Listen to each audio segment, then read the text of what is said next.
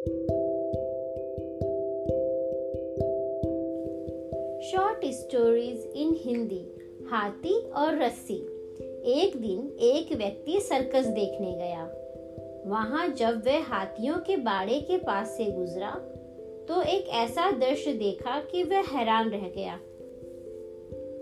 उसने देखा कि कुछ विशाल काय हाथियों को मात्र उनके सामने के पैर में रस्सी बांधकर रखा गया है।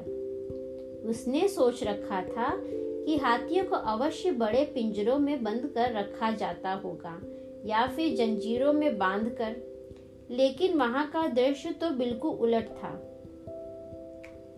उसने महावत से पूछा, भाई, आप लोगों ने इन हाथियों को बस रस्सी के सहारे बाँध रखा है? वो भी उनके सामने के पैर को।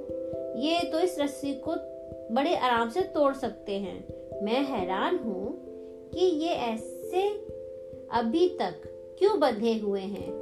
इन्होंने इस रस्सी को क्यों नहीं तोड़ा? महावत ने उसे बताया, ये हाथी जब छोटे थे, तब से ही हम उसे इतनी ही मोटी रस्सी में बांधते आ रहे हैं। उस समय इन्होंने रस्सी तोड़ने की बहुत कोशिश की, लेकिन ये छोटे थे इसलिए रस्सी को तोड़ पाना इनके सामर्थ्य के बाहर था।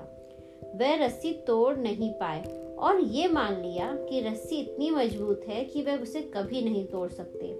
आज भी इनकी वही सोच बरकरार है। इन्हें आज भी ऐसा लगता है ये रस्सी नहीं तोड़ पाएँगे, इसलिए ये प्रयास भी नहीं करते। ये सुनकर वह व्यक्ति बहुत ही आश्चर्य में आ गया।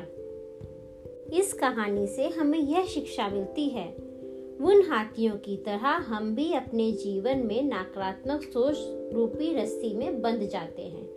जीवन में किसी काम में प्राप्त हुई असफलता को हम अपने दिमाग में बैठा लेते हैं और यकीन करने लगते हैं कि एक बार किसी काम में असफल होने के बाद उसमें कभी सफलता प्राप्त नहीं होगी। इस नकारात्मक सोच के कारण हम कभी प्रयास भी नहीं करते।